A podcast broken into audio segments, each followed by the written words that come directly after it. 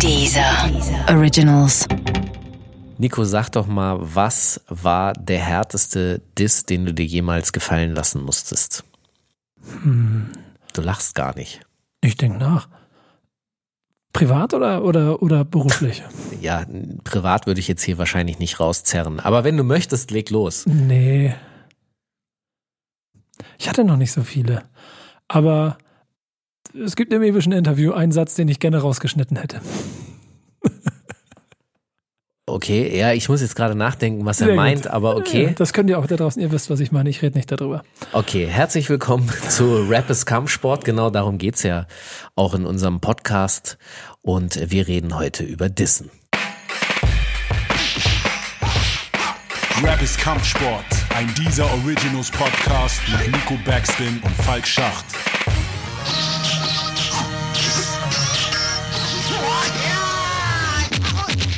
Weißt du, das Ding ist nämlich, der, das ist eigentlich kein wirklicher Diss gewesen. Das ist eher aus dem Affekt ein Satz, den äh, Patrick ähm, mir in den Kopf geworfen hat. Und der aber dann ziemlich lange mir nachhing und ständig Leute darüber gesprochen haben, was mich ein bisschen genervt hat. Deswegen hätte ich ihn gerne rausgeschnitten, weil er ähm, zu, zu dem Ganzen nicht so viel beigetragen hat, außer eine weitere Stufe von Empörung. Aber ich bin in der Tat mal von 18 Karat gedisst worden. Wir sind mal zusammen von, ich weiß nicht mehr wem gedisst worden. Es hatte irgendeine Fußball-Torwart-Punchline. Die müsstest du doch als Sport, Das war echt, wir sind mal gedisst zusammen, weiß ich gar nicht. ja, Ja? ja, muss ich das jetzt, äh, Das muss ich mal. Ich dachte, oh, jetzt habe ich gedacht, jetzt, guck mal, das weiß ich nämlich schon gar nicht. Und das ist nämlich auch so ein bisschen der Punkt, weil, weil eigentlich mir das auch relativ egal ist. Wir haben, wir haben über Battle Rap gesprochen vor zwei Folgen und haben da über den, also die Battles, die, ich, die, die wir beide vielleicht mal ausgetragen haben, haben da ja schon festgestellt, dass du auf jeden Fall mehr davon auch hattest als ich in meinem Leben. Ja, das klingt ehrlich gesagt immer so übertrieben, aber das so, so ja. ist es auch nicht. Ne? Aber so ein bisschen auf, der auf der Ebene schon so. Und mit Dis ist es ganz genauso. Das ist mir vollkommen egal. Das ist mir wirklich vollkommen egal, ob Leute jetzt irgendwie der Meinung sind, sie müssen mich irgendwo beleidigen oder nicht. Und das war schon immer so. Ich habe keine große Empörung dagegen, weil wenn du mir konstruktiv relativ also entweder ins Gesicht oder über, über Austauschmöglichkeiten sagen kannst, was du an mir jetzt gerade kacke findest und was ich falsch gemacht habe, Ey, dann kann ich hervorragend damit arbeiten. Wir können uns gerne darüber unterhalten. Ja. Und ich bin der Erste, der sagt, hey Falk, hast recht, sorry, mein Fehler, Entschuldigung, mach mir nächstes Mal besser. genau. Aber- so funktioniert das ja eigentlich auch. Erwachsener Austausch. Wobei ich zugeben muss, also als Angehöriger der Hip-Hop-Kultur, in der ich natürlich auch sehr viel Zeit verbringe und auch sehr oft natürlich dann mit Hip-Hopern konfrontiert bin, diese gute Kinderstube, die du offensichtlich da genossen hast, äh, Danke, Mama. die, die haben nicht viele genossen. Nee. Weil ich da sehr oft nämlich genau mit, also auch so der Einstieg, wirklich gleich erstmal mit einem Diss einsteigen und dann eine Frage stellen und dann noch erwarten, dass eine Antwort kommt und dann nochmal nachbeleidigen, wenn keine Antwort kommt, weil du bist ja, was bist du für ein Huch so, du kannst doch einfach beantworten. Äh, Digga, also ernsthaft, wenn das deine Umgangsformen sind, ist ja okay, aber, aber nicht mit mir. Aber wenn du sagst, wir sind mal gemeinsam gedisst worden, irgendwo, Backspin hat ab und zu mal was abgekriegt. Du ja, glaube ich, aber auch. So, ne? Es gab ja schon den einen oder anderen Rapper, der mal auch dir einen Punch verteilt hat. Ah, natürlich. Hat das irgendwo in dir Impuls ausgelöst, trotzdem irgendwie zu reagieren und zu antworten? Hast du mal diesen, diesen, okay, ich nehme den, den Beef an und Ja. reagiere? Ja, also das Ding ist, ich, ich muss zugeben, ich bin eigentlich, äh, so wie das bei dir auch der Fall offensichtlich war, äh, von einer sehr smarten und intelligenten Mutter erzogen worden, die mir sehr viel über das Leben beigebracht hat. Und ich hatte irgendwann mal wirklich Probleme in der Schule, weil ich sehr viel gehänselt wurde, weil ich ein bisschen dicker war und so. Und das hat mir nicht sehr gut getan. Und meine Mutter war diejenige, die hat mir zwei Sachen gesagt. Nummer eins, das sind alles Idioten und was die sagen ist unerheblich. Lass das nicht an dich ran, weil das hat nichts mit dir zu tun. Die, die haben Probleme und nicht du. Ja. Und äh, das war das erste Mal, wo ich so für mich verstanden habe, okay, stimmt, ich habe ehrlich gesagt eine Kontrolle darüber, was Menschen mit mir machen oder nicht. Und wenn jemand einfach irgendwas sagt, kann ich das an mich ranlassen oder nicht. Und diese, das war das Erste, was sie mir sozusagen, was ich daraus gezogen habe. Und das Zweite war, äh, Ball die vier Finger zu einer Faust und hau dieser Person in die Fresse. Wie oft hast du dich geprügelt? äh, ehrlich gesagt, kein Mal. Okay, ich einmal. Es gab einen Jungen in der fünften Klasse, der ging mir so auf den Zeiger hat. Also wirklich, also mit dem bin ich zusammen in die fünfte Klasse gekommen. Okay, ja, doch, jetzt triggerst du was in mir. Drei, der Dreivierteljahr ging mir so auf den Sack, Ja. dass ich dann irgendwann auf dem Schulhof ihm einfach wirklich äh, nach allen Strich und Faden vermöbelt habe. Also eher aber gar nicht so mit Faust draufschlagen, sondern eher so irgendwann so ringermäßig unfähig machen, dass er quasi versucht hat, er konnte einfach nichts mehr machen. Und plus ein paar Schläge auf den Hinterkopf, das mir ein bisschen Ärger eingebracht hat, aber halt ich bisher mit einem 1-0-Record durch mein Leben gehe. Ach so, ich habe jetzt gedacht, das sind Einser-Notenbuch, aber du meinst, Nee, nee. Ich, ich bin immer noch, ich bin immer undefeated. okay, du, du triggerst gerade was aus mir raus, auch aus der Schulzeit, da habe ich doch viel, wie soll ich sagen, Ja, da kommt er nämlich, da kommt der böse Feind. Doch, ne? ich hatte da auch, da gab es auch mal eine Bufferei, die unangenehm geendet ist. Nicht für mich.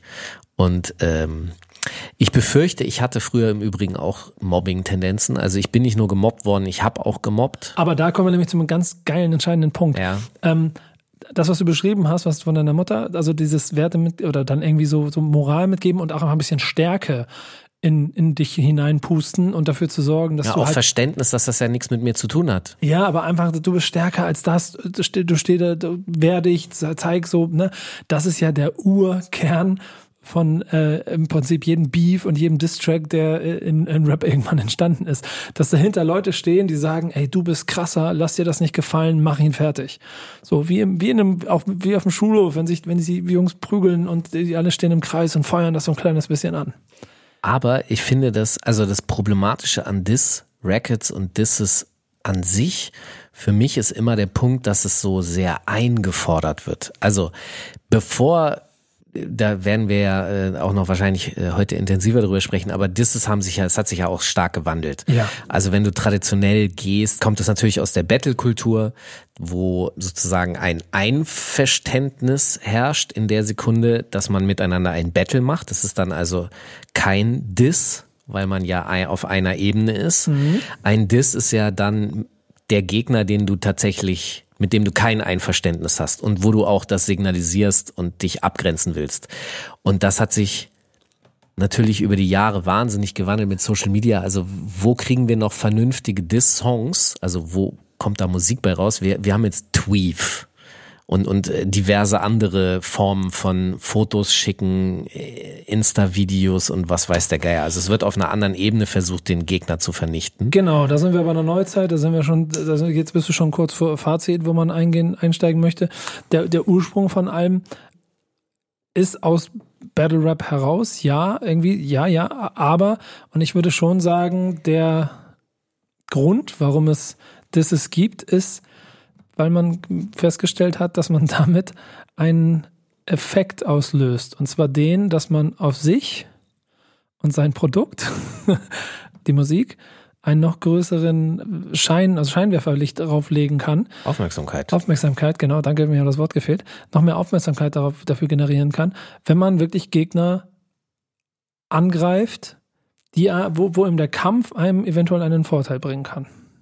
Naja, wenn, also eine Sache, die ich in den letzten Monaten für mich sehr schmerzhaft begreifen und lernen musste, ist, dass der Satz, es gibt keine schlechte Promo, Tatsache ist. Safe. Ja, das heißt, ich will das mal folgendermaßen festmachen. Wir haben äh, in den äh, letzten Jahren sehen wir eine politische Entwicklung in Deutschland, die wahnsinnig unangenehm und anstrengend ist.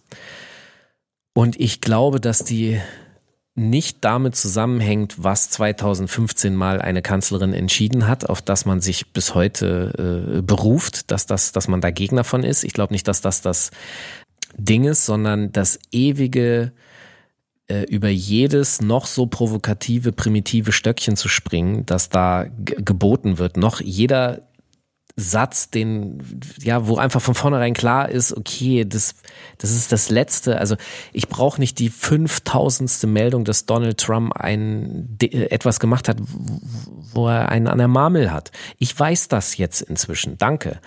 Und dadurch, dass wir es aber ewig und stetig durchschleifen, kriegt es diese Aufmerksamkeit. Und zwar nicht nur von mir, der denkt, er hat einen an der Marmel, sondern auch von meinem Nachbarn, der nicht denkt, der hat einen an der Marmel. Dementsprechend wird die Bekanntheit eben durch diese vermeintlich negativen Sachen, weil häufig erlebe ich, das sind dann schlechte Disses oder schlechte Aktionen oder es sind Beef-Aktivitäten, wo ich mir denke, warum machst du jetzt so einen Scheiß? Es ist egal, was du machst. Hauptsache, du machst irgendwas. Es ist irgendwie viral. Im heutigen Zeitalter sowieso dreimal. Es ist irgendwie viral. Jemand kann sich darüber aufregen. Jemand anderes kann sich äh, äh, das Gegenteil sagen. Der regt sich über den Aufreger auf.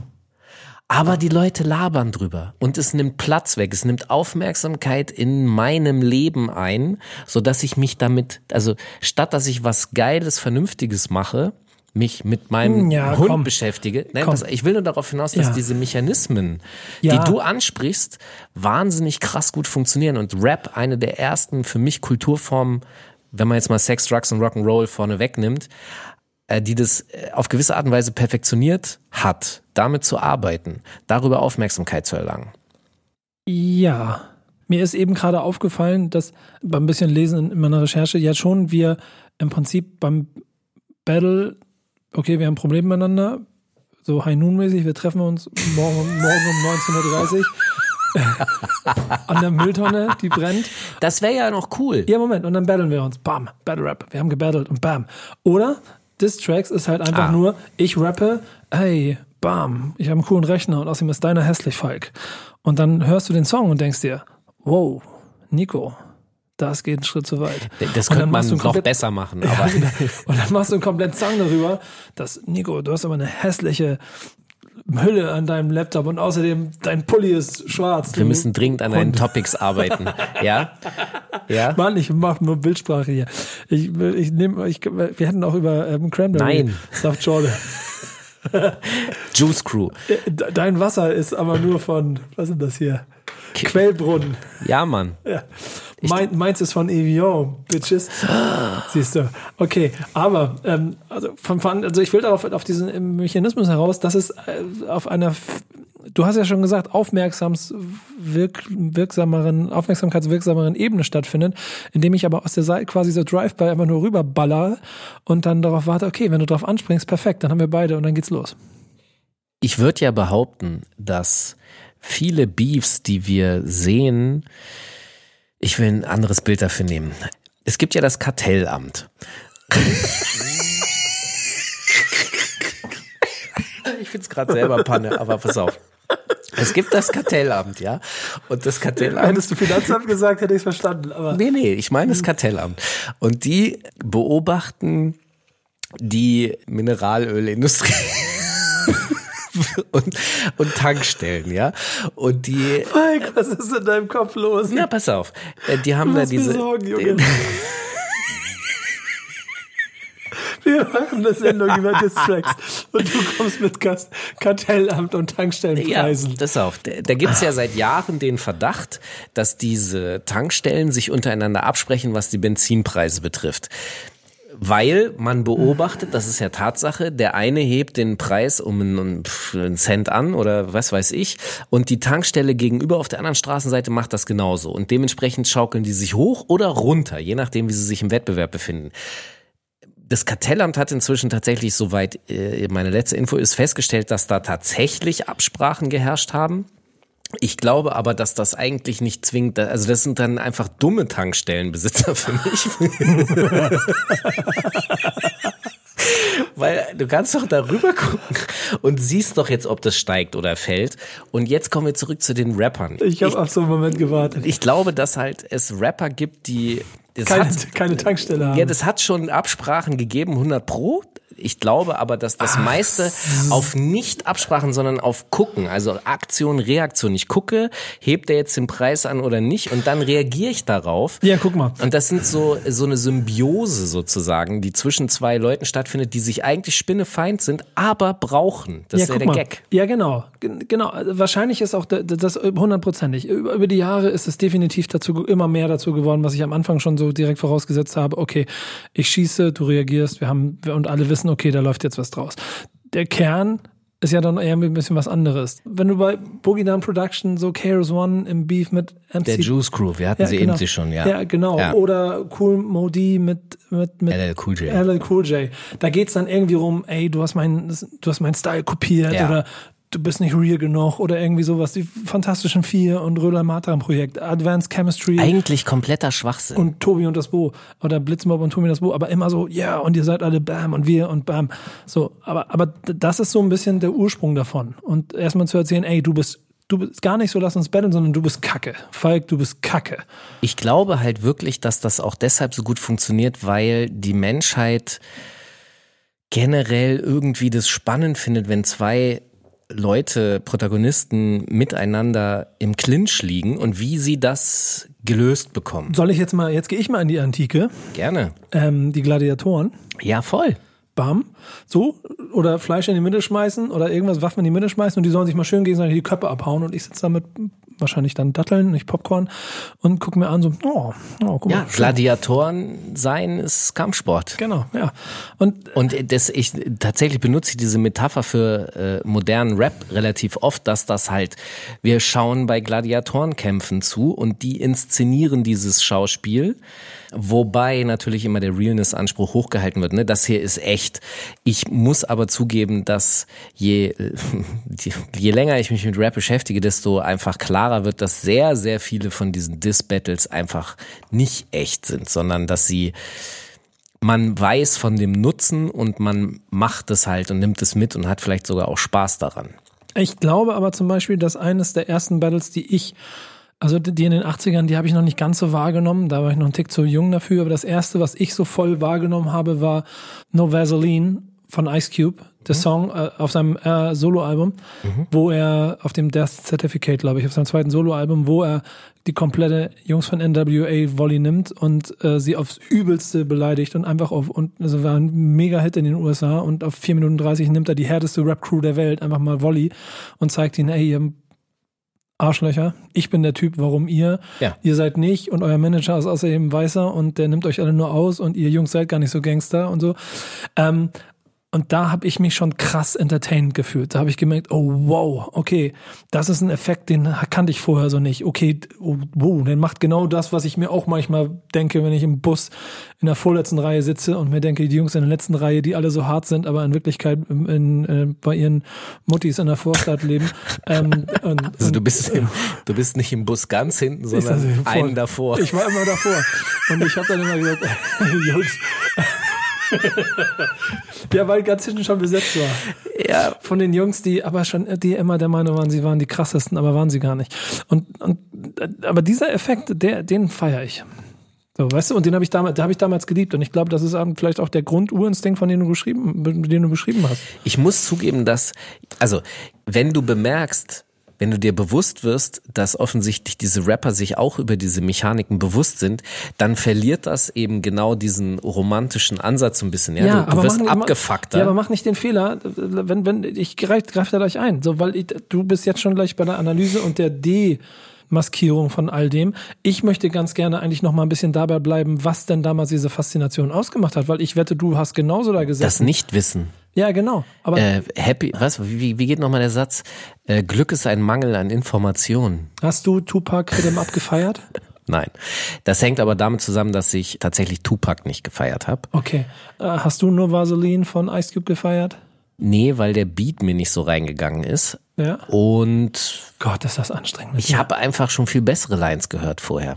Wieso? Du willst jetzt welchen? Also pass auf, den den Juice Crew Beef, KRS, äh, äh, MC Shan, das fand ich tatsächlich äh, spannend. Und später, wenn wir später reingehen, was ich tatsächlich crazy fand, war Eminem gegen Ray Benzino.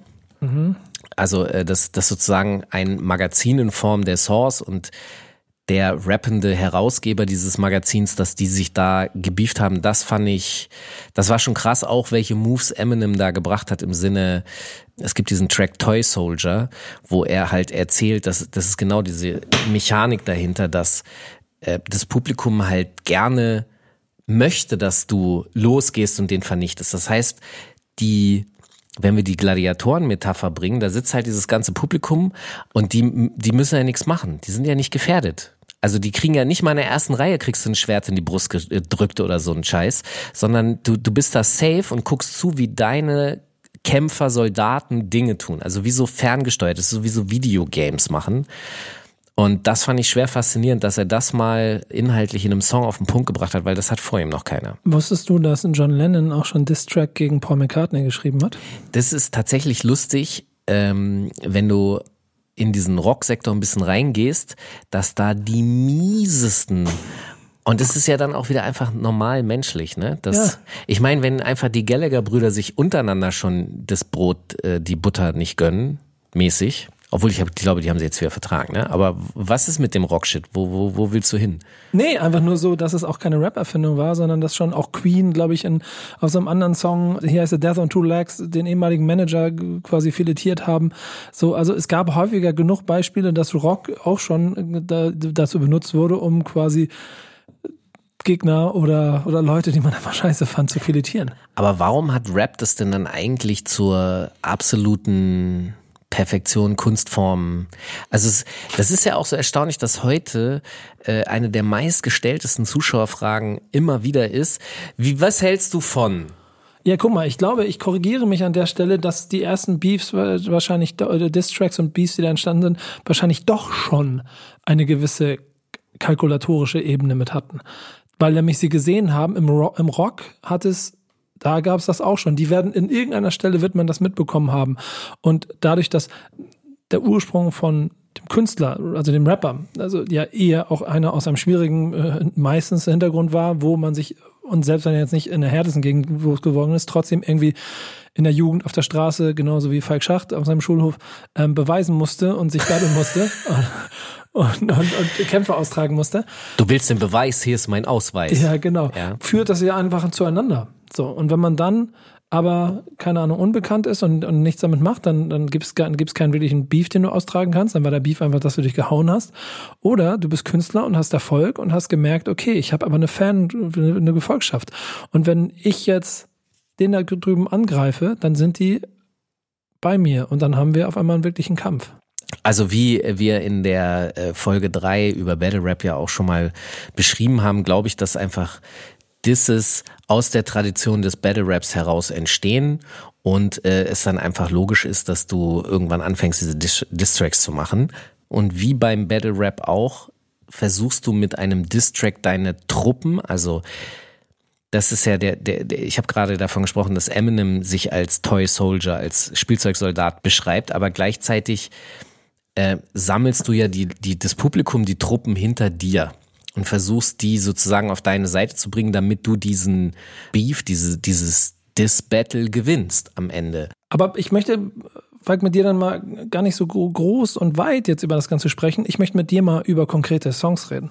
Ja. Denn ich finde, es gibt also schon unheimlich entertainend große Songs in, in, in der Hip-Hop-Geschichte, die dazu geführt haben, dass Diss-Tracks so populär geworden sind, wie sie es waren, wahrscheinlich und vielleicht gar nicht mehr sind. Aber du hast zum Beispiel Hit 'em Up von Tupac von gesagt, hast du nicht gehört und nicht gefeiert? Nee, aber das hängt, also unabhängig davon, wenn ich jetzt äh, es einfach nur als Diss-Track betrachte und bewerte, unabhängig, ob ich jetzt äh, Tupac-Fan bin oder nicht. Ähm, ja, ich glaube, damals hätte er mir besser gefallen als heute. Ich glaube, er wäre mir heute ein bisschen zu plump. Ich könnte wahrscheinlich nicht so viel drüber lachen, aber damals als Anfang 20-Jähriger hätte ich es wahrscheinlich richtig amüsant gefunden und mein, äh, ja, die Primitivität der Jugend hätte mich zum, hätte mich zum Feiern gebracht. Ja, oh Gott, klingst du alt, Falk. Nein, es ist ja einfach eine Selbsterkenntnis auch, dass äh, Dinge sich ändern und dass man früher Sachen gefeiert hat, die Ja, Digga, aber trotzdem kann man, glaube ich, sowas wie Hit 'em Up von Tupac als, Ja. als, als, ähm, ich würde sagen, Mutter aller, aller Diss-Tracks. Och, come on. Ja. Ähm, Warum? Weil der ist der 35 Minuten lang? nee, er ist, glaube ich, nur fünf, fünf Minuten lang, aber in seiner Deutlichkeit auf dem künstlerischen Stellenwert, also den, den, den, dem Stellenwert, den der Künstler hatte, in Verbindung mit der Wucht, mit der der Gegner filetiert wurde. Und dann sind es die primitiven Lines und das hast du auch selber beschrieben. Ja klar, er hat ihm gesagt, dass äh, er mit seiner Frau und das hat, also ne, gibt ja die Spekulation, dass das vielleicht auch stimmen könnte. Genau. Also der, der größtmögliche Racheakt äh, für äh, Mitte der 90er Rap, der einfach, einfach mal komplett, glaube ich, auch ganz US-Rap auf links gedreht hat und damit dann aber auch ja in logischen Konsequenz das tragischste Ergebnis hatte, was es eigentlich so haben kann. Weil ich gehe nach wie vor, bin fest davon überzeugt, dass angefangen bei Hushatya von Biggie, der wohl an Tupac gerichtet ist, aber es Eigentlich ja nicht, ne? ja genau, aber auch irgendwie nicht. Aber Tupac hat's. aber Tupac hat's auf sich genommen und hat deshalb und abgemacht. das ist eigentlich die eigentliche Craziness in dem Scheiß, dass er gar nicht gedisst wurde, aber wie so ein paranoider, naja, Vielleicht, vielleicht und vielleicht ja doch. Und äh, Ergebnis ist Biggie tot, Pack tot ähm, und ich würde auch sagen, ähm, Rap in einer ganz schönen Rezessionskrise, ähm, die länger gebraucht hat, bis sie sich dahin, also daraus wieder erholt haben. Ich, äh, keine Ahnung, stünden mir jetzt keine Zahlen zur Verfügung. Ich Nee, glaube ja, Was, was, was, also was, was Gangster-Rap angeht schon. Ja, Gangster, dass es halt medial natürlich ne, große Bedenken dann gibt, okay, können wir äh, äh, mit diesen Leuten überhaupt arbeiten und äh, gibt's da jetzt Krieg und irgendwelche anderen Probleme. Du hast ja auch folgende äh, Problematik, dass als Rap aufgetaucht ist und das erste Mal relevant wurde, du hast vorhin vom, äh, von Ice Cube gesprochen, das war ja auch eine Zeit, wo ähm, es große Befürchtungen in der amerikanischen Regierung gab, dass das eine neue Bürgerrechtsbewegung ist. Und die wollte man natürlich nicht haben. Ähm, und dementsprechend hat man versucht, Rap irgendwie wegzudrücken, wegzukriegen. Und das Ganze ist dann ja äh, 92 eskaliert in, in den LA Riots. Also ich glaube, dass man dann irgendwann verstanden hat, dass Rap vielleicht doch nicht so die Bedrohung darstellt, wie man am Anfang dachte. Plus, und das ist, also das ist hochspekulativ und auf Amerika bezogen, aber ähm, ich glaube, es ist denen ganz recht. Black on Black Crime, ja, äh, wenn das stattfindet, als wenn es Black on White Crime ist, wovor die, also ne, die Bürgerrechtsbewegung würde ja fordern von Weißen, von wir wollen unsere Bürgerrechte haben. Und wenn es dann, wenn die sich gegenseitig abknallen, kann es uns ja nur recht sein. Das bringt, Steile These, ja, aber Äh, ist auch, auch, auch oft genug in Filmen ist eine, dokumentiert. Ja, könnte man als Verschwörung, ist aber nicht nur in Filmen dokumentiert, sondern es gibt verrückterweise Programme, äh, die das FBI aufgelegt hat, Counter Pro zum Beispiel, oder auch Air America, wenn du dir, wo halt Gelder generiert wurden über Drogenhandel, was in die Serie, also das ist schon sehr crazy. Oliver North, Iran, Contra-Affäre, der ganze Scheiß, es ist schon sehr viel verrückter Scheiß da passiert, aber der eigentliche, kriegt man wieder die Kurve. Pass auf, die eigentliche Gagline für mich überhaupt ist, ähm, wo immer gesagt wurde, ja, okay, ähm, das ist Black on Black Crime und bei den LA Riots, wenn die passieren so, dann sollen die, also, ne, die sollen ja gerne in ihrem Viertel das machen. Das ist kein Problem. Weil das interessiert uns nicht. So, die Polizei können wir da auch raus. Erinnert dich vielleicht an Hamburg vor zwei, drei Jahren. Wir können es einfach rauslassen, weil die sind ja in ihrem eigenen Viertel und können sich gegenseitig. Und dann kam Sister Soldier, eine Dame aus dem Umfeld von Public Enemy, und die hat Folgendes gesagt.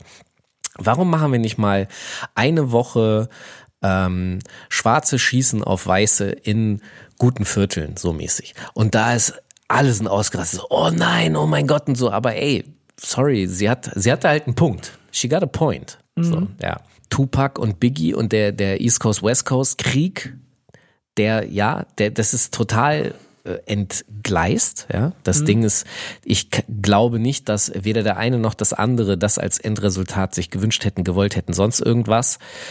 Und ich glaube, dass das eine große Lehre, wenn man jetzt das mal wegnimmt von dem, was ich gesagt habe mit Black on Black Crime und so, ähm, ich glaube, dass das eine große Lehre für die Hip-Hop-Szene war. Die Frage ist, wie lange das genau. anhält als Lehre. ja, vor allem angehalten hat, weil es geht ja munter weiter. Ähm, obwohl es in den USA danach anders weiterging. Denn ich finde, also bei äh, zu jedem guten Beef gehört auch die Frage, wer hat ihn gewonnen. Bei Biggie Tupac ist diese Frage obsolet. Aber der nächste große. P. Diddy ja, ja, stimmt. und Sting. Every Breath You Take. Oh, ja. Also der hat da auf jeden Fall, also PDD, ja. Aber P. Diddy ist derjenige, der, ich meine, Schuck ist jetzt, äh, weil der sein Business genauso weitergetrieben hat, wie er es damals ist, er halt, ne? Der hat jetzt gerade seine Lebensgeschichte verkauft, habe ich irgendwo gelesen, damit er Wow. da nochmal Geld draus machen kann. Aber Ich freue mich jetzt schon auf die Netflix-Serie. P. Diddy, selbst Mace ist auch, also eigentlich, P. Diddy ist derjenige, vor dem Shook Knight schon 95 bei den Source Awards gewarnt hat und gesagt hat, wenn ihr nicht wollt, dass euer Record Executive in äh, euren Videos rumspringt, dann kommt zu Death Row. Und der ist in jedem verfickten Video rumgesprungen, P. Diddy. Und wer von den Rappern, die er da hatte, ist, wer ist da noch? Ich zitiere ihn da gerne, don't worry if I write rhymes, I write checks. Ja, aber, aber das ist viel, das ist, er ist wirklich, er überlebt alle. Er ist ja. Mephisto, Alter. Ja, ja, ja, ja, ja. definitiv. Ähm, aber, um wieder ein bisschen zu, zu Beefs zurückzukommen und dann mit Distracks, ähm, eine, wir sind noch ein bisschen in den USA, weil es bis dahin eigentlich auch nur da stattgefunden hat, in, in, also in, in, der, in der medial auch äh, ähm, Aufmerksamkeitsebene. Bist du der Meinung, dass Nas oder Jay-Z das, den, den Beef 2001 gewonnen hat? Also, ich sehe das wie Jay-Z, dass er selber ja der Meinung ist, er hat es nicht gewonnen. Also weil er ja der Meinung ist, er ist zu weit gegangen, er hat sich ja bei Nas entschuldigt und so. Und da hat er wohl recht. Und ich weiß nicht, also ich weiß nicht, ich glaube nicht, dass da seine Mutter, aber irgendwie war da auch sowas. Und das erinnert mich an einen Deutschrap-Beef, wo auch die Mutter kommen musste und gesagt hat, Digga, ich red nicht mehr mit dir, du bist mein Sohn, aber ich rede nicht mehr mit dir, weil du einfach so asozial disst, das geht nicht klar. Und ich glaube, das, äh, das sind diese Grenzen. Wenn man sie in der Familie hat, kann das auch ganz gut sein. Die moralischen ganzen, ja, trotzdem war es also schon auch ein sehr äh, medial ähm, einschlagender Beef zwischen den beiden, der, glaube ich, auch äh, Wer hat denn den für dich gewonnen? Ich würde auch sagen, dass es also schon, also ich bin immer Team Jay-Z eigentlich schon, aber Ja. ich, ich muss auch sagen, Nas äh, ist, ist halt jemanden, den du auf der Ebene nicht schlagen kannst. Das ist so, das sind so, Nas solltest du dich nicht mit anlegen, Eminem solltest du dich nicht mit anlegen. und, und in der Neuzeit würde ich sagen, Drake ist jemand, mit dem man sich nicht anlegen sollte. Aber zu Drake will ich nachher nochmal kommen, weil Ja. ich finde, da ist ein sehr schöner Twist drin, auch was Disses und was Diss-Tracks und sowas angeht in der Neuzeit. Ähm, was ist der erste Beef in Form von Diss-Tracks, der dir in Deutschland bewusst gewesen ist? Also die, die ersten Beefs, die mir hier so aufgefallen sind, ist natürlich ganz klassisch Fanta 4 und Advanced Chemistry.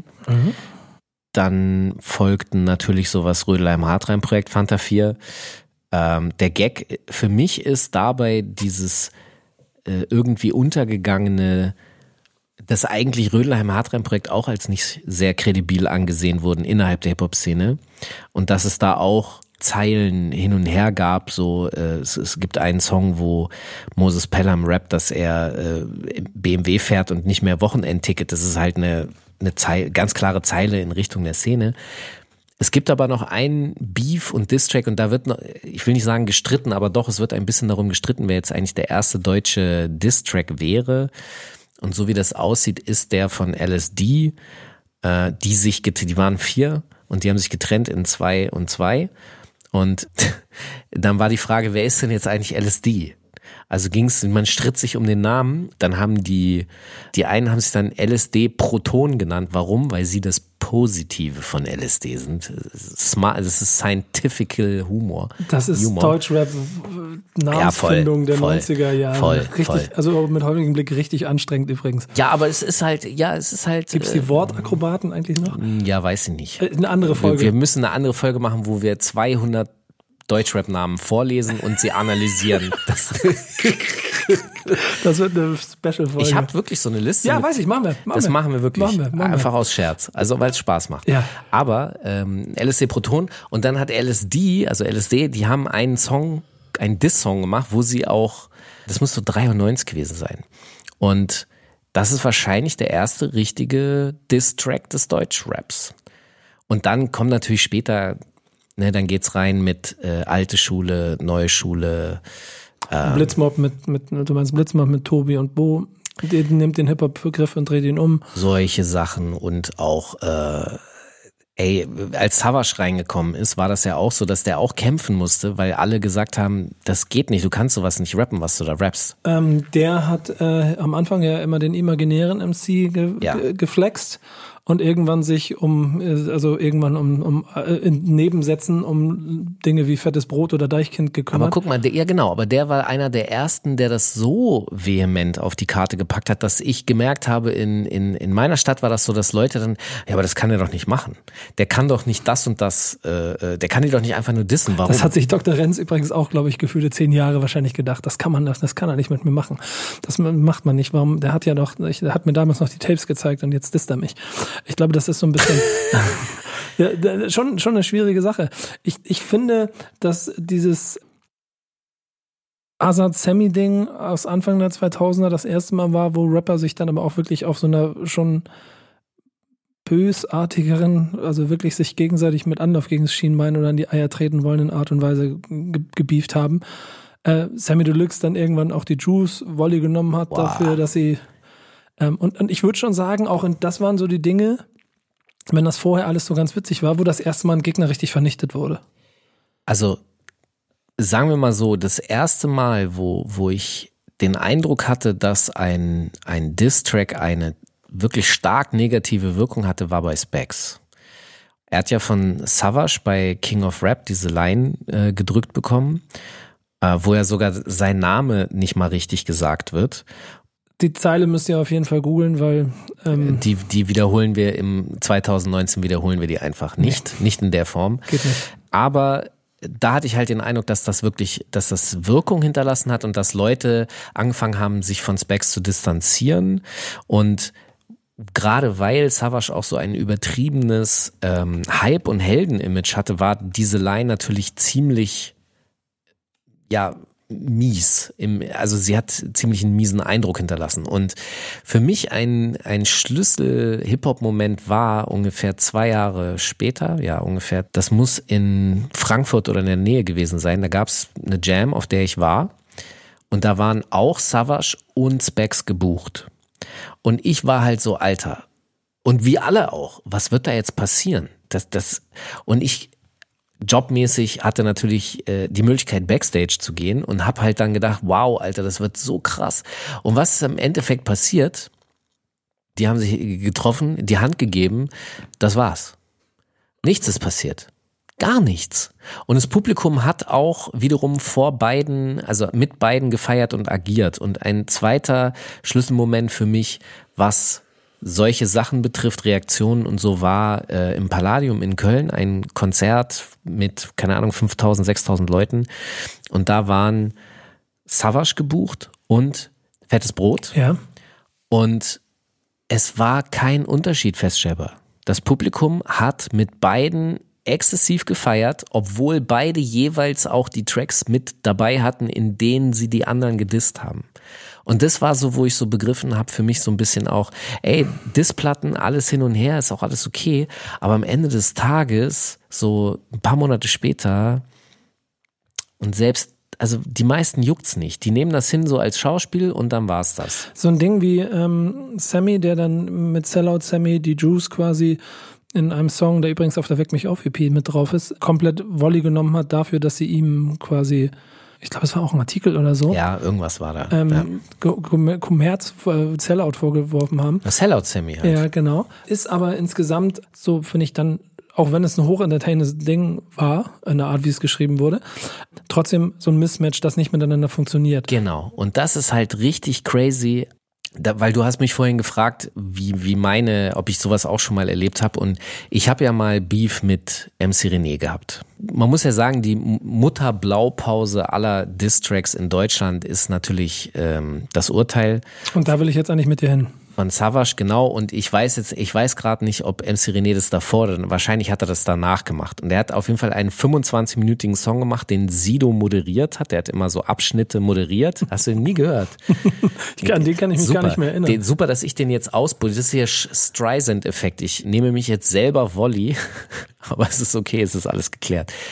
Ach, die Enthüllung. Die Enthüllung. Dann ist es definitiv nach, weil es sogar namentlich genau. äh, funny-mäßig darauf ähm, Bezug nimmt. Das heißt, der hat, ihm ging es da nicht sehr gut, MC René, zu dem Zeitpunkt. Der hat ziemlich viel Frust gehabt und er hat ziemlich viele Leute dafür verantwortlich gemacht, unter anderem auch mich, weil er war ja vor mir bei Mixed Raw Deluxe und ähm, ich bin, keine Ahnung, der Königsmörder oder irgendwie sowas. Brutus, der Sohn, ja. Und er hat mir da so ein paar Lines gedrückt und ich war danach so, okay, was mache ich jetzt? Ähm, weil ich ganz viele, er hat auch ganz vielen anderen Leuten Lines gedrückt. Also Savage bekommt Lines, Curse bekommt Lines, da, da gibt es irgendwelche Lines über Mundgeruch und so. Ich glaube, das war sogar in Bezug auf Curse und sowas. Und da habe ich mir überlegt, okay, was mache ich jetzt, weil ich kannte sehr viele der Hintergrundgeschichten, die er aber offensichtlich nicht kannte.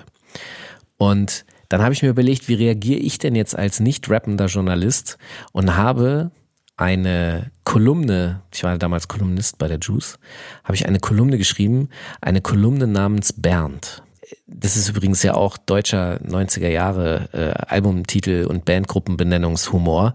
Also habe ich eine Kolumne namens Bernd, ich habe das aufgegriffen und ich habe so viel Material halt gehabt, dass die, dass ich nicht nur ein die 12-Inch-Version in der Juice hatte, sondern ich hatte eine Extended-Version, die ich noch ins Netz geballert habe. Und im Endeffekt habe ich dadurch gelernt, don't do it. Weil, weil es, es kriegt keiner mit, es schnallt keiner, keiner hat den Artikel, also die, klar haben den welche gelesen, aber die meisten haben einfach nur, wenn überhaupt, den Song gehört und Don't do it. Ich lese mir gerade übrigens nebenbei den Text von Reen durch und bin Ja, jetzt das bei ist wirklich schön, dass du auch, auch mir zuhörst. ne, hör ich voll. Ja. Ich bin ja, ich bin ja, ich bin ja multi, multitasking fähig. Ich nicht. Weil ähm, äh, sehr interessante Lines da, die an den Kopf geworfen wurden. Ähm, und und jetzt Schlaftabletten, Falk. Ja, da sind wir nämlich bei solchen Sachen, was man mit sowas anrichten kann. Ich bin dann tatsächlich ein paar Jahre auch so genannt worden. Ich habe mir ein, ein Rebuttal überlegt und ich habe ihn den, ich glaube, ich habe ihn den Koksflummi genannt. Das Problem ist, dass mein Text bei Genius, glaube ich, nicht hinterlegt ist. Genau. Ähm, das ist das, das ist das Mismatch der Waffen, den man Ja. arbeitet.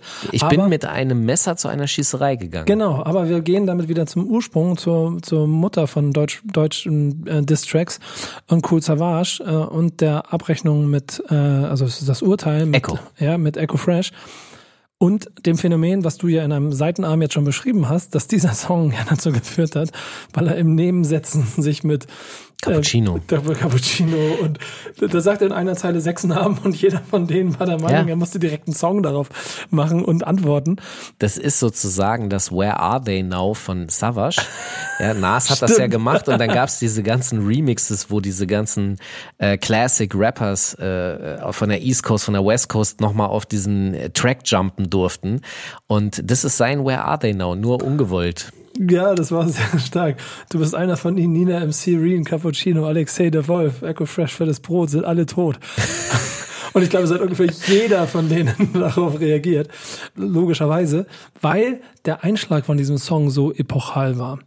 Und, und der hat so zwei Ebenen, weil auf der einen Seite natürlich schon mit der Inszenierung und Video, dem war voll bewusst, okay, wir inszenieren jetzt hier, wir vernichten den, wir nehmen alle Zuschauer mit, wir haben ein Riesenpublikum, TRL und was das halt dreht durch und ich spiel, wir spielen das da jede Woche und so wunderbar. Das heißt, Also ich glaube, ehrlich gesagt, der Impact war ihm nicht so bewusst. aber schon die Tatsache, okay, ich mache ihn öffentlich fertig. Ja.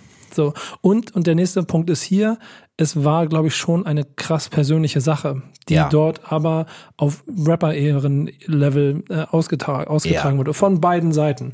Und ich glaube, da hat auch ein Echo Fresh, wenn man ein bisschen rückblickend darauf betrachtet, nicht ganz die Dimension einschätzen können als junger Rapper, mit wem er sich da in welcher Form anlegt. Das ist das, was ich meine. Oder in den USA mit Nas, mit Eminem solltest du dich nicht anlegen. In Deutschland gehört auf jeden Fall Cool Savage auch auf diese Liste von den Künstlern, mit denen du dich nicht anlegen solltest, wenn es um Beef geht. Ich erinnere mich in Bezug auf diesen Song aber auch an diese eine Szene, wo ich das erste Mal die Macht von einem Diss-Song live, also nicht nur im Internet oder, oder irgendwie auf Platte mitgenommen habe, sondern das 2005 war Splash, glaube ich, wo Nas dann als Headliner abgesagt hat und, und dann Cool Savage im strömenden Regen als Headliner gesetzt wurde. 25.000 Menschen auf, oder 20.000 Menschen auf diesem Platz waren. Eine absolute Abfuckstimmung eigentlich, weil alles kacke, weil Regen, nass, kalt und bam und es, und dann tritt er auf diese Bühne und macht in meinen Augen wahrscheinlich die Show seines Lebens und spielt diesen Song und filetiert ihn halt mit 25.000 Menschen nochmal im Rücken.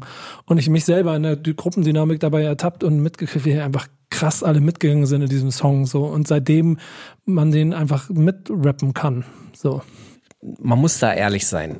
Danach ist die Karriere von Echo ja erstmal Schieflage geraten. Gewesen, genau. Er hat sich da äh, wieder herausgearbeitet und alles, aber die, der, er lag am Boden im wörtlichen Sinne. Und ich glaube, dass Savage ihn an einem Punkt niedergeschlagen hat, wo er eigentlich schon theoretisch am Fallen war. Damit will ich jetzt nichts absprechen, was die Härte, die Qualität oder sonst was äh, dieses Disses betrifft. Ich will nur sagen, dass ähm, der, das, was man danach gesehen hat, nicht allein nur auf diesen Distrack zurückzuführen ist, sondern der hat theoretisch einfach alles nur nochmal auf den Punkt gebracht. Der hat diese Blaupause geliefert, der hat ganz viele Leute krass beeindruckt, weil sie gesagt haben, ja krass, das stimmt alles, was der da rappt und so. Und dann ist es auch noch tight geflowt, das Video ist geil und der hat auch noch einen 50 Cent Shoutout im Intro. Destroy the German Dream. G-Unit. Und das ist halt, also ich glaube, wenn Rapper nicht selbst dazu beitragen, sich Fans abspenstig zu machen, kann so ein Diss nicht so eine gewaltige Kraft entfalten, sondern das da, da kam einfach alles zusammen in dieser Sekunde und das ist, glaube ich, so krass beeindruckend, dass das diese Blaupause gelegt hat, die wir ja bis heute sehen. Also heute gibt's ja immer noch diese Tendenzen, dass Leute 35-minütige Dinger machen wollen und es aber nicht gewuppt kriegen. Aber das waren ja damals keine 35, das Nein. waren 5-minütigen. Länger wurden sie über die Jahre. So War der nicht? Das Urteil ist nicht. 5 Minuten 50. Ist wirklich nur fünf Minuten? ja. Okay. Gefühlt sehr lang. Und dann ist MC René schuld, Alter. MC René hat 25. Ja, genau. Der hat damit angefangen. Fuck. Aber zum Beispiel auch Fanpost von Kollega war, glaube ich, nicht so lang.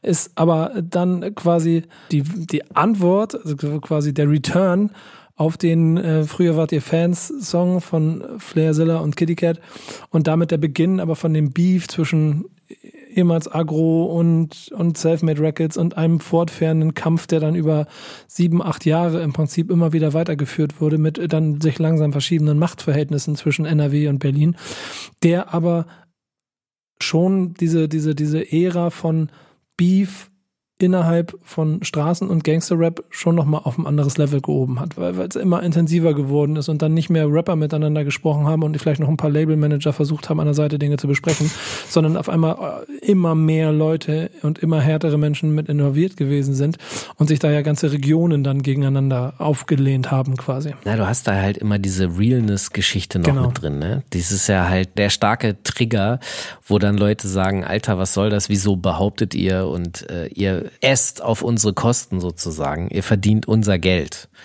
Und da hat sich ja auch viel getan irgendwie. Das hat sich auch gelockert.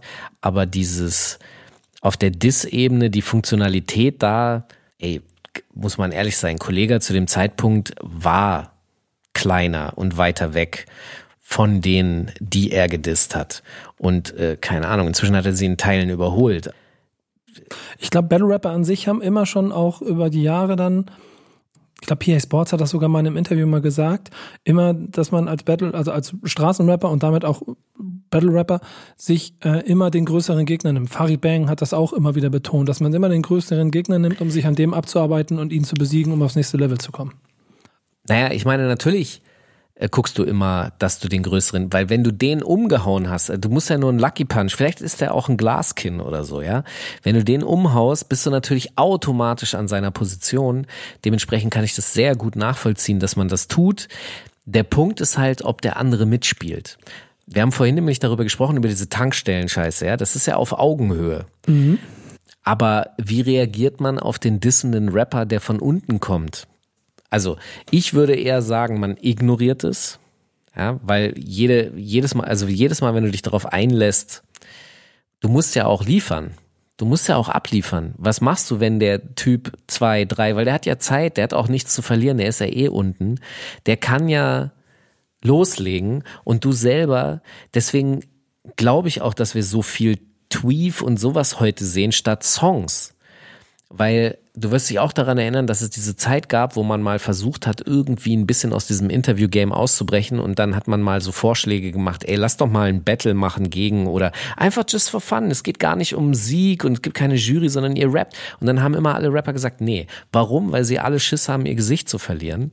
Weil sie, sie fordern zwar Entertainment, sie würden gern selber sowas gucken, aber sich selber da reinbegeben ist ihnen zu risikohaft. Ja, selber machen sie haben sie es aber dann trotzdem jahrelang. Und ich glaube, ähm, gerade so seit den 2010ern und ähm, dem, dann sind wir ein bisschen in den Deutschrap-Kurven und dem ersten Abschwächen von, von Straßenrap in Deutschland, hat das ja schon wieder dazu geführt, dieser ganze Beef und die Diss-Tracks, dass das ganze Genre eine Neubelebung bekommen hat, weil es dann halt nicht das Zerflexen Argo Berlin von der Szene an sich ist oder von den allgemeinen Gegnern äh, oder oder oder sich mit Gegnern anlegen, die überhaupt nicht antworten, weil weil es anderes andere äh, andere Welten sind, sondern hier haben sie sich wirklich so wie Cage Fight mäßig immer gegenseitig dann Volley genommen und gegenseitig angegriffen. Genau und das ist aber das ist nicht gut. Das funktioniert nicht, weil du willst ja in der Entertainment Branche arbeiten und aufsteigen. Dann musst du auch Entertainment liefern und ja, nicht aber das war ja das war ja bis zu einem bestimmten Punkt alles Entertainment. Und ich würde sagen, guck mal, wenn, wenn ich mich heute mit Leuten darüber unterhalte, was ist der größte deutsche Distrack aller Zeiten, dann sagen mir davon, ähm, und da gehe ich jetzt durch alle Altersgenerationen durch, sagen mir wahrscheinlich fünf von zehn Leuten das Urteil von Kool Savage. Okay. Und fünf von zehn Leuten sagen mir das Leben, Leben und Tod von Kenneth Glockler von Bushido. Ja. Weil das aber dann auch nochmal eine ganz andere Kirsche auf einer Beef-Sahnetorte gewesen wow, ist. Wow, ich wollte gerade fragen, wo willst du denn jetzt hin? Ja, genau. Die Kirsche auf der Beef-Sahnetorte ja. gewesen ist, weil es da einfach um andere Dinge ging, weil da auch eh schon dieses viel zu viel Nebenkriegsschauplätze immer. Es hat gar nicht mehr so viel, geht nicht mehr so um die Musik, sondern es geht um den Typen, um die Charakter, um, um das Umfeld und all das. Und dann ist dieser Song, und der war ja, der war ja auch über zehn Aber Minuten. glaubst du, dass Bushido da überhaupt hätte was falsch machen können? Nee, zu dem Zeitpunkt nicht, weil es in meinen Augen einen gewissen Peak hatte, weil alle darauf gewartet haben. Jetzt darf es auch 15 Minuten, 20 Minuten das, haben ich, und filetiere ihn. Aber das ist das, was ich meine mit dem Niederschlagen, während diese Person schon im Begriff ist, auf den Boden zu fallen. Es ist ein, also alles, was man von Kay zu dem Zeitpunkt gesehen und gehört hat, war so, dass ich den Eindruck hatte, dass ganz viele wollten, dass der ja. auf die Schnauze fällt. Und dann kommt halt Bushido und zeigt halt, wie der auf die Schnauze fällt und feiern das natürlich. Gut, ja, ja, genau, genau, genau. Okay, kann, kann ich so stehen lassen. Ich glaube aber trotzdem, dass auch da dieser Voyeurismus dazu gehört hat, der gesagt hat, ja, okay, und jetzt lass uns alle mal zugucken, wie er ihm auf den Kopf haut und wie er umfällt. Und ich glaube, dass sich das aber irgendwann in den Jahren danach ein kleines bisschen überholt hat, weil dann wirklich jeder an jeden 25 Minuten Distracks geschrieben hat, um nochmal das ganze Leben und alles nochmal zu erklären. Oh. Und wenn ich mich dann, ich, es gibt so zwei Situationen, an die ich mich erinnere. Ich renne jetzt ein bisschen schneller durch und vielleicht würdet ihr euch jetzt wünschen, dass wir jeden einzelnen Song mal durchgehen, aber nein, das könnt ihr gerne im Internet machen. Mir geht's um die Entwicklung. Ihr könnt einfach 17 Minuten am Stück das äh, von Manuelsen hören, wie er bekannt gibt, dass er aufhört zu rappen. Stimmt. Ist, glaube ich, zehn Jahre alt auch, oder zwölf. Auch stark. Ja, auch stark. Es gibt schon sehr viele Perlen, die ihr im Internet finden könnt. So. Was ist, äh, bevor wir äh, da äh, kurz weitermachen, würde ich gerne wissen, was ist denn dein, also nehmen wir mal Urteil und Kenneth Glöckler bitte raus. Boah, du, jetzt wird's Ja, hart. aber das ist ja, das ist ja No-Brainer-mäßig so, dann, das wäre ja auch langweilig. Was bleibt denn dann noch übrig für dich? Das ist gemein. Echt? Okay, pass auf, ich sag dir kurz, was, was ich. Mach mal. Einer meiner Lieblings-Disses ist von Ilmatic, Costa. Und zwar auch in Richtung Echo, weil Echo hat, ich glaube, er hat dann ja reagiert auf Savage und dabei hat er irgendwas über Ilmatic gesagt. Weil die waren ja schon im Begriff Freunde der Sonne und so, bla. Und dann hat Costa reagiert ich glaube auch auf fünf Minuten oder so. Und dann sagt er so am Ende so Sachen wie, ja, ey, und im Übrigen, äh, du schuldest mir noch äh, 10 Mark und eine Schachtel Zigaretten. ich will die wieder haben und, und solche Sachen. Das war so hilarious, einfach so, ich gehe jetzt in die Booth, ich kacke jetzt hier diese paar Lines raus und sag dem Typen noch, dass er mir eine Zigarettenschachtel schuldet. Das war einfach so. Okay, dann, dann gehe ich, dann geh ich zu einem anderen, ja. denn wir sind in dem, in dem relativen Schnelldurchlauf durch, durch Beef in Deutschland ja eigentlich an Azad und Sido vorbeigegangen mit der wirklichen Tam Faust. Uh. Und, und äh, die, die. Und Alpagan jetzt oder was? Ja, nee, nee, die, die Ein-Mann-Armee hat mich mit fünf Mann niedergemacht. Und Ja. Fand ich, fand ich eine sehr, sehr starke Line ja, von Sido. Ja. Aber ähm, eigentlich ähm, diese Skits auf dem Album danach. Ey, bitte nehmt es mir nicht übel, weil ich, ich will da keinem von beiden irgendwas Böses und sowohl Azad und Sido, verstehe das jetzt bloß nicht falsch, aber diese ganzen Peilermann und Flow Skits mit Azad Reifen und wer Azad muss auch Besat und, und, äh, also, also was weiß ich, ich weiß schon gar nicht mehr, wie die anderen, also ich habe es gefeiert so, aber irgendwie, obwohl es auf der anderen Seite irgendwie so war, ich finde, man durfte ihn eigentlich gar nicht dissen und beefen, weil Azad ist eigentlich unfickbar mit seiner ganzen Legacy. Also äh, ich, ich habe auch drüber gelacht, ich fand es auch witzig. Ich gehe davon aus, dass Assad ehrlich gesagt am Ende auch drüber gelacht hat. Wer will denn seit Asiatic Warriors da etwas anzweifeln? Also ich wüsste nicht was, aber warte mal, weil ein anderer Beef, der auch nicht uninteressant war, auch zu beobachten, in den Assad auch involviert war, ist der mit auch mit MC René, weil natürlich äh, Savage Assad und so weiter waren ja auch gut miteinander, waren auch connected. Und dann hieß es halt, ähm, also nachdem Savage und Echo mit MC René ihren Beef hatten, äh, es gibt da diese, diese eine wunderbare Zeit, ich komme, ich krieg die glaube ich nicht mehr ganz zusammen. Bei deinen, bei deinen Konzerten waren nur sechs, irgendwie sowas. Ja, genau. Ich komme jetzt nicht mehr drauf. Das ist das Da sagt Echo gegen, gegen MC René. Ja, ne? genau. Und meine Lieblingszeile natürlich, sorry, das muss ich jetzt dann rausschicken an 50 Sven. 50 Sven ist nämlich der ehemalige Manager von MC René und die haben zusammen ein Label gegründet und das hieß Improversum. Ja, genau. Mit einer Mücke. Das ist, das ist eine sehr starke. Als ich gehört habe, dass du zu Improversum gehörst, habe ich zum ersten Mal von Improversum gehört. Das Also- ist einfach stark. Ja, ich, äh, sorry, aber ich benutze diese Lines ja in Teilen, Teilen wirklich auch heute noch irgendwie, wenn Leute mir irgendwas erzählen. dafür, dafür sind sie ja irgendwie auch da. Äh, Auch Auf jeden Fall. An MC René an der Ey, Stelle. Ach, im Übrigen habe ich vorhin gar nicht erzählt mit MC René. Ich habe eine Kolumne namens Bernd geschrieben, er diesen Track gemacht und dann haben wir uns irgendwie fünf, sechs äh, Jahre später getroffen, äh, backstage in einem äh, irgendwas. Dann sind wir aufeinander zu, haben geredet, haben uns umarmt jetzt sind wir auch, es ist alles pießig und alles nice, weil er einfach auch ein, er ist, er ist ein toller Mensch, so, muss ich mal hier sagen.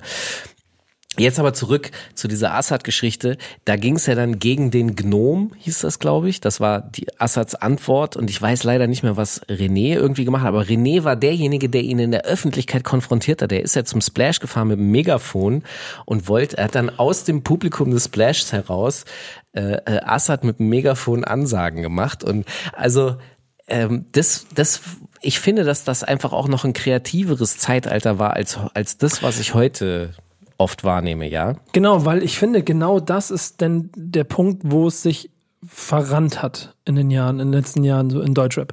Denn es gibt, gibt für mich so zwei wunderbare Beispiele, an denen ich ähm, quasi das Ende von Diss-Tracks in der Form, wie es, wie sie, keine Ahnung, fünf, sechs, zehn Jahre funktioniert haben, wie man das einfach einläuten konnte, wie man gemerkt hat, okay, jeder ist jetzt einfach genervt und gelangweilt davon, dieser Effekt, den du da haben willst, der funktioniert einfach nicht mehr.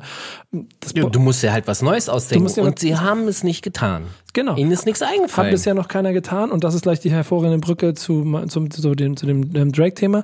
Denn als zum Beispiel PA Sports seinen letzten Diss-Track gegen Casey Rebel geschrieben hat, wo er auch auf wieder auf Ja. 10, 12 Minuten und der dann geantwortet Verpufft ist aber hat. auch. Ja, genau, ja, ge- geantwortet hat mit, ey, wenn du ein Problem hast, lass uns reden. Punkt.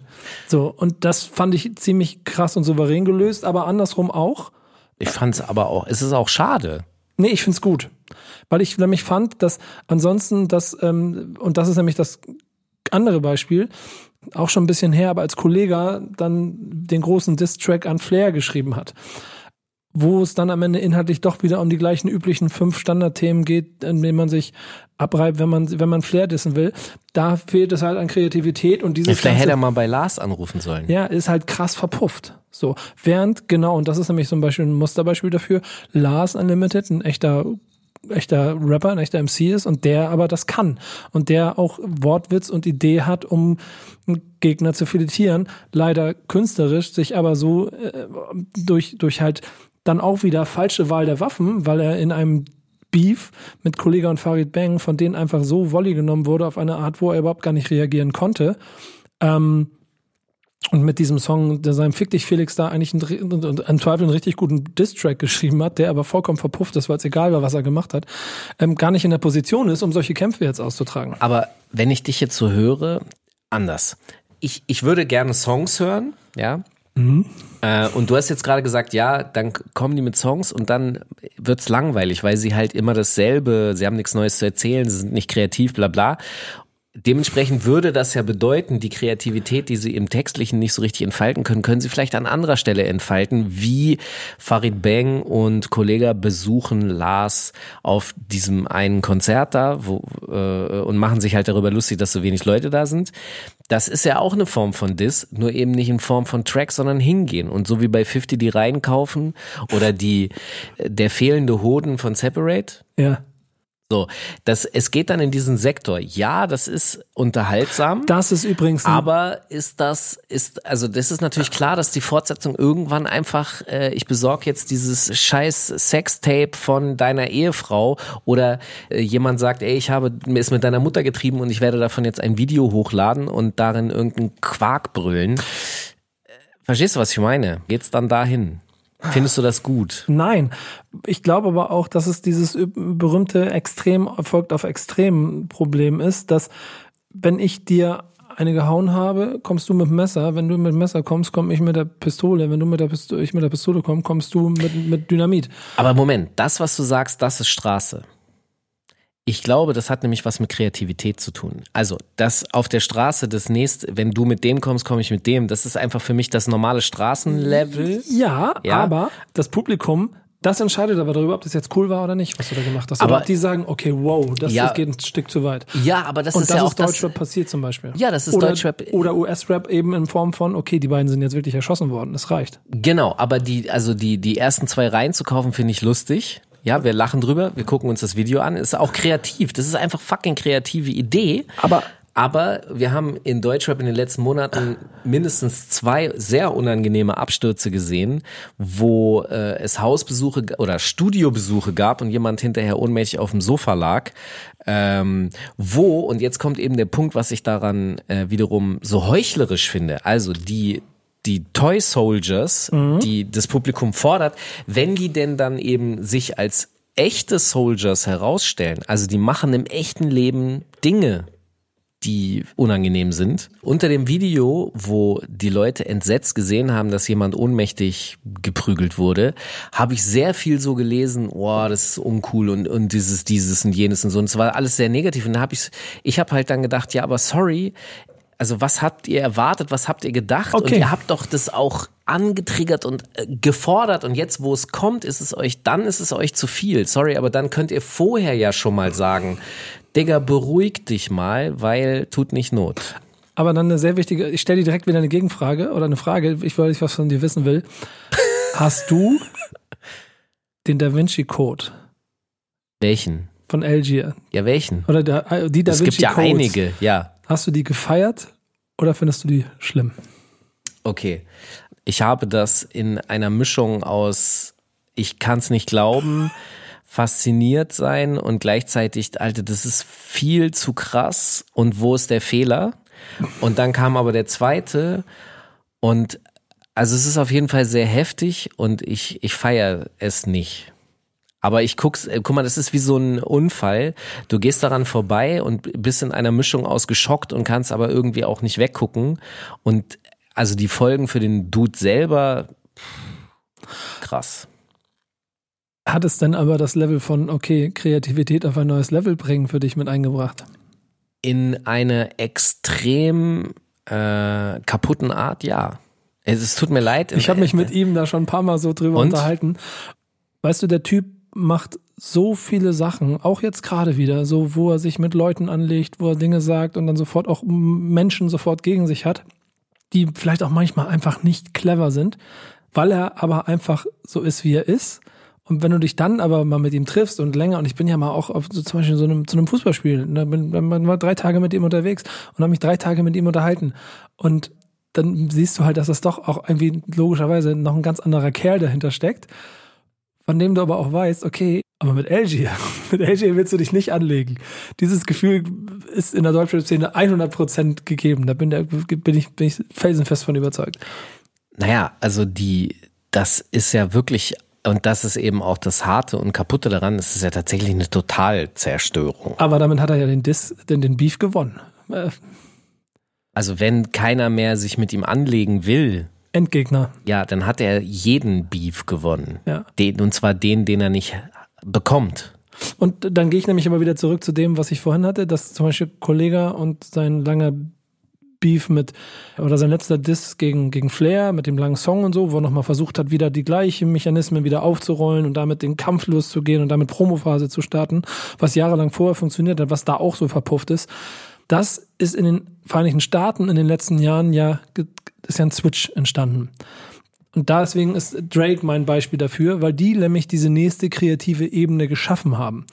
Die nämlich dafür sorgen, und ich glaube, das hat, hat das Drake nicht sogar auch selber gesagt, der größte Diss-Track ist der, der im Club läuft. Weil der dazu führt, dass alle mitsingen.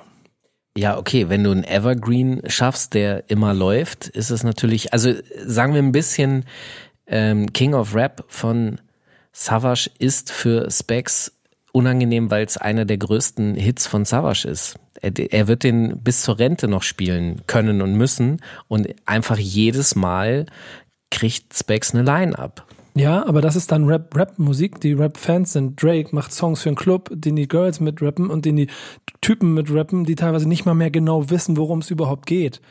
So. Es gibt, ja, ey, guck mal. Ich habe keine Ahnung, wovon er redet, aber er hat recht. Ja, ey, Dicker. Nein, ich glaube dir, das ist trotzdem Drake, lustig. Drake, Kiki, do you love me? Ja. Yeah. Are you riding? Because you never ever leave from beside me. Das ist nach einer Theorie ein Diss-Track gegen Kanye West. Die Geschichte dahinter, Kiki, Kim Kardashian, Spitzname, ne? Rest kann man nachlesen, alles wunderbar, weil vorher Kanye West Privates über Drake geleakt hat. Und das ist halt in meinen Augen King Move, weil du auch dazu nicht weißt, ob es ist oder nicht. Weil da steht nicht Distrack drauf und du gehst hin und da wurde angekündigt mit Promo-Video und jetzt kommt der Distrack, sondern ich mache einfach einen Hit.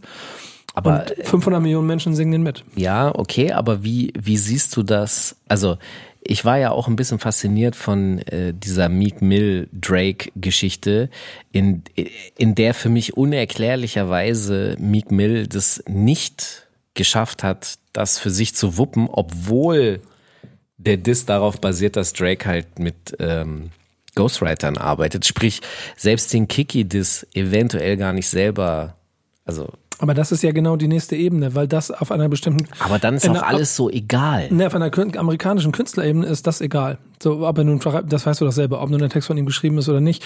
Da gibt es die Realness-Fraktion, für die ist das wichtig. Aber genau. in der Mainstream-Fraktion ist das vollkommen genau. irrelevant. Und das ist wiederum der Punkt, äh, wenn wir zum Beispiel über Flair sprechen und die Rapper, die er repräsentiert, nämlich diejenigen, die sagen, ähm, es geht um die Realness und jemand wie Bushido und so weiter, der ist nicht real und wenn ihr alle seine Platten kauft und der Erfolg habt, dann seid ihr alle Opfer und Schwänze. Das ist aber halt eben die Realität. Es das Mainstream-Publikum, so wie das bei, bei Drake und Meek Mill der Fall war, wie das jetzt bei Bushido der Fall ist und so, die geben nichts auf diese Kategorien. Weil, worauf kommt's an? Der Song, wo über Kiki gerappt wird, ist das ein Hit oder nicht? Genau. Das ist die einzige. Und das ist aber so, wo ich sage, ja, okay, ich weiß, was du meinst, das ist der ultimative Battlegewinn, aber der ultimative Battlegewinn besteht darin, die Kunst verloren zu haben.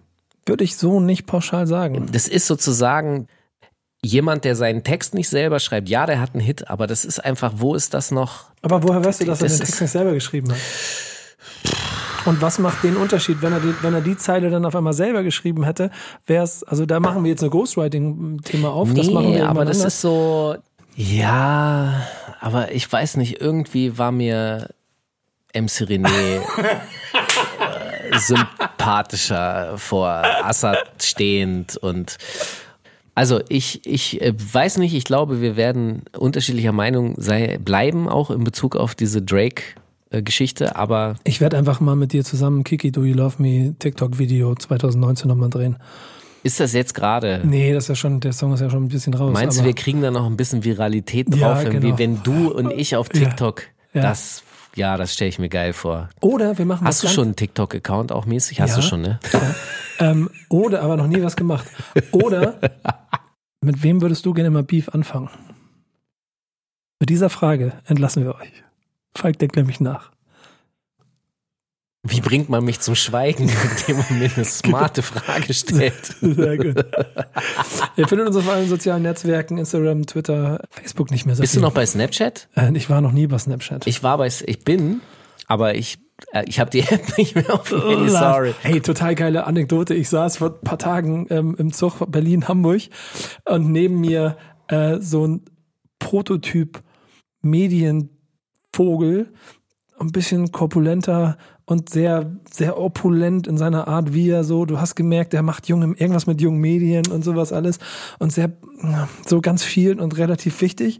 Und dann macht er so, war in so Calls und hat immer so total laut den ganzen, das ganze Abteil informierend auf Englisch mitdiskutiert, aufgelegt und so. Und dann hat er noch einen wichtigen Anruf und dann meint er, ja, hi, ich bin von Snapchat. und da warst du, yo, alles klar. Du möchtest sagen, dass er dort arbeitet. Ja, der war, der war irgendwas Medienbla von Snapchat. Und ich dachte so, yo. Schöne Grüße, wenn du das hier hörst. Ich habe keine Ahnung, wie ich aus der Nummer Ja, jetzt nee, wieso? Du hast jetzt auch mal einen Diss ausgeteilt. Aber du warst bei Snapchat, ich bin nicht bei Snapchat. Ihr findet uns aber bei Instagram und auf jeden Fall Twitter. Tauscht euch mit uns aus, sagt, was ihr von der Folge gehalten habt, ähm, welche Beefes Falk demnächst äh, anzetteln soll, damit er seine Frage beantwortet ich, kriegt. ja, ich beantworte das demnächst. Ich, Ja. äh, das hat mich ein bisschen aus der Bahn geworfen. Stark, das freut mich. Ähm, macht's gut, bis zur nächsten Folge von Rappers Kampfsport hier, dem Dieser Originals. Bis bald.